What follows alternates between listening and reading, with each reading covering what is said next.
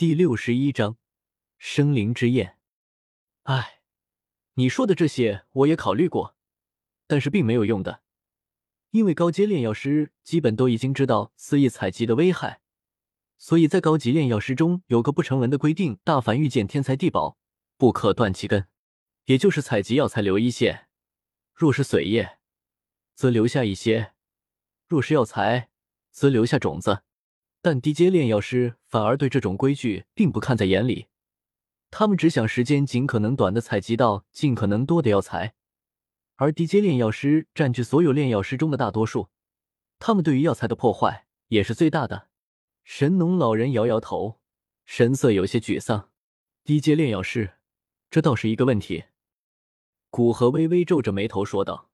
哪怕丹塔强制推行需要炼药师在采集药材的时候留一线这个规则，但这样可能不仅不能让更多的炼药师遵循，反而会因为一件本就是自愿的事情被强行推行而导致威望大失。最终的结果便是导致虽然知道的人多了，但会遵循的低阶炼药师反而更少。所以不在我眼前发生的事，我不管；但是在我眼前，而且有能力。便需要尽可能在采集药材的时候不破坏其所处环境，这样自上而下，总有一天会让所有炼药师都明白这件事的重要性。那么药材消亡的速度将会消失或者大大减少。神农老人指着这满山的药材，语气带着一丝憧憬的说道。这时，古河才明白神农老人的心绪，不过他这个愿望实现的可能性几乎没有。因为炼药师的身份会导致很多人会去检测自己或自己的孩子是否有炼药师的资质，这样导致炼药师增多，而药材就显得有些跟不上。低阶还好，高阶药材将会越发的少。那么生活在这个时代的炼药师，连自己所需的药材都无法集齐，又怎么会去为后代考虑？除非能让斗气大陆药材急速增长，炼药师再也不会出现药材的困扰。这样才有可能让他们不那么急躁。不过这里又有一个悖论：既然药材都已经用不完了，那么自然不会出现药材消亡的情况。药材已经不需要保护了，那么炼药师的保护又有什么用？不过这也是老人一生的坚持，也是高阶炼药师的矜持，所以只是点头表示明白，继续跟着神农老人采集药材。而这一次，他没有在心里抱怨。时间便在这样一天天的过去，在采集药材的时候，偶尔神农老人也会教给古河一些炼药知识，有些他听过，有些他闻所未闻，应该是神农老人炼药师上千年自己总结出来的一些东西。在这样安定的环境下，古河居然产生一种心神安定的感觉，似乎魂族的威胁、成为斗帝的野心都离他远去，整个人感到一丝难得的轻松。这种感觉并不是他已经放弃了他的梦想，而是处于一种短暂休息的状态，从而在之后的岁月，精神更加饱满的前进。这天，古河一如既往的跟着神农老人采集药材。不过，就在他经过一株看起来极不起眼的药材之时，他突然感知到自己体内的一火有一丝久违的震动，而能引起他震动的，也就只有性质相同的一火了。古河心神大震，差点要忍不住叫出声来。在这个环境，又没有感知到异火灼热的气息，那除了生灵之焰，也没有别的异火了。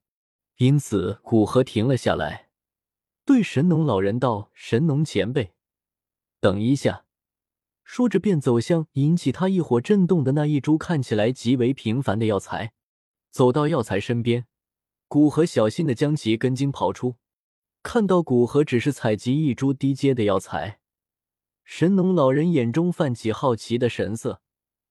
他可是知道古河无利不起早的性子，在这神农山脉，不要说低阶药材，哪怕很多炼制八品丹药的高阶药材，古河都是不屑一顾，很多都还是他催着才会去采集。若是凭着他的意思，要采集。肯定是采集那些能够炼制九品丹药的药材，其他的得等他将所有炼制九品丹药的药材采集完成，有时间才回去做。古河将药材的所有根茎全部刨出，但药材还是没有一丝变化，这让古河不禁皱起眉头。难道他感应出错了？古河小友，这株六全草有何特异之处？看到古河皱起眉头，神农调侃道：“我只是感觉这株药材有些异样，但以现在的感知，无论是药性还是里面包含的能量，都与其他的六全草没有区别。不知道是不是我弄错了？”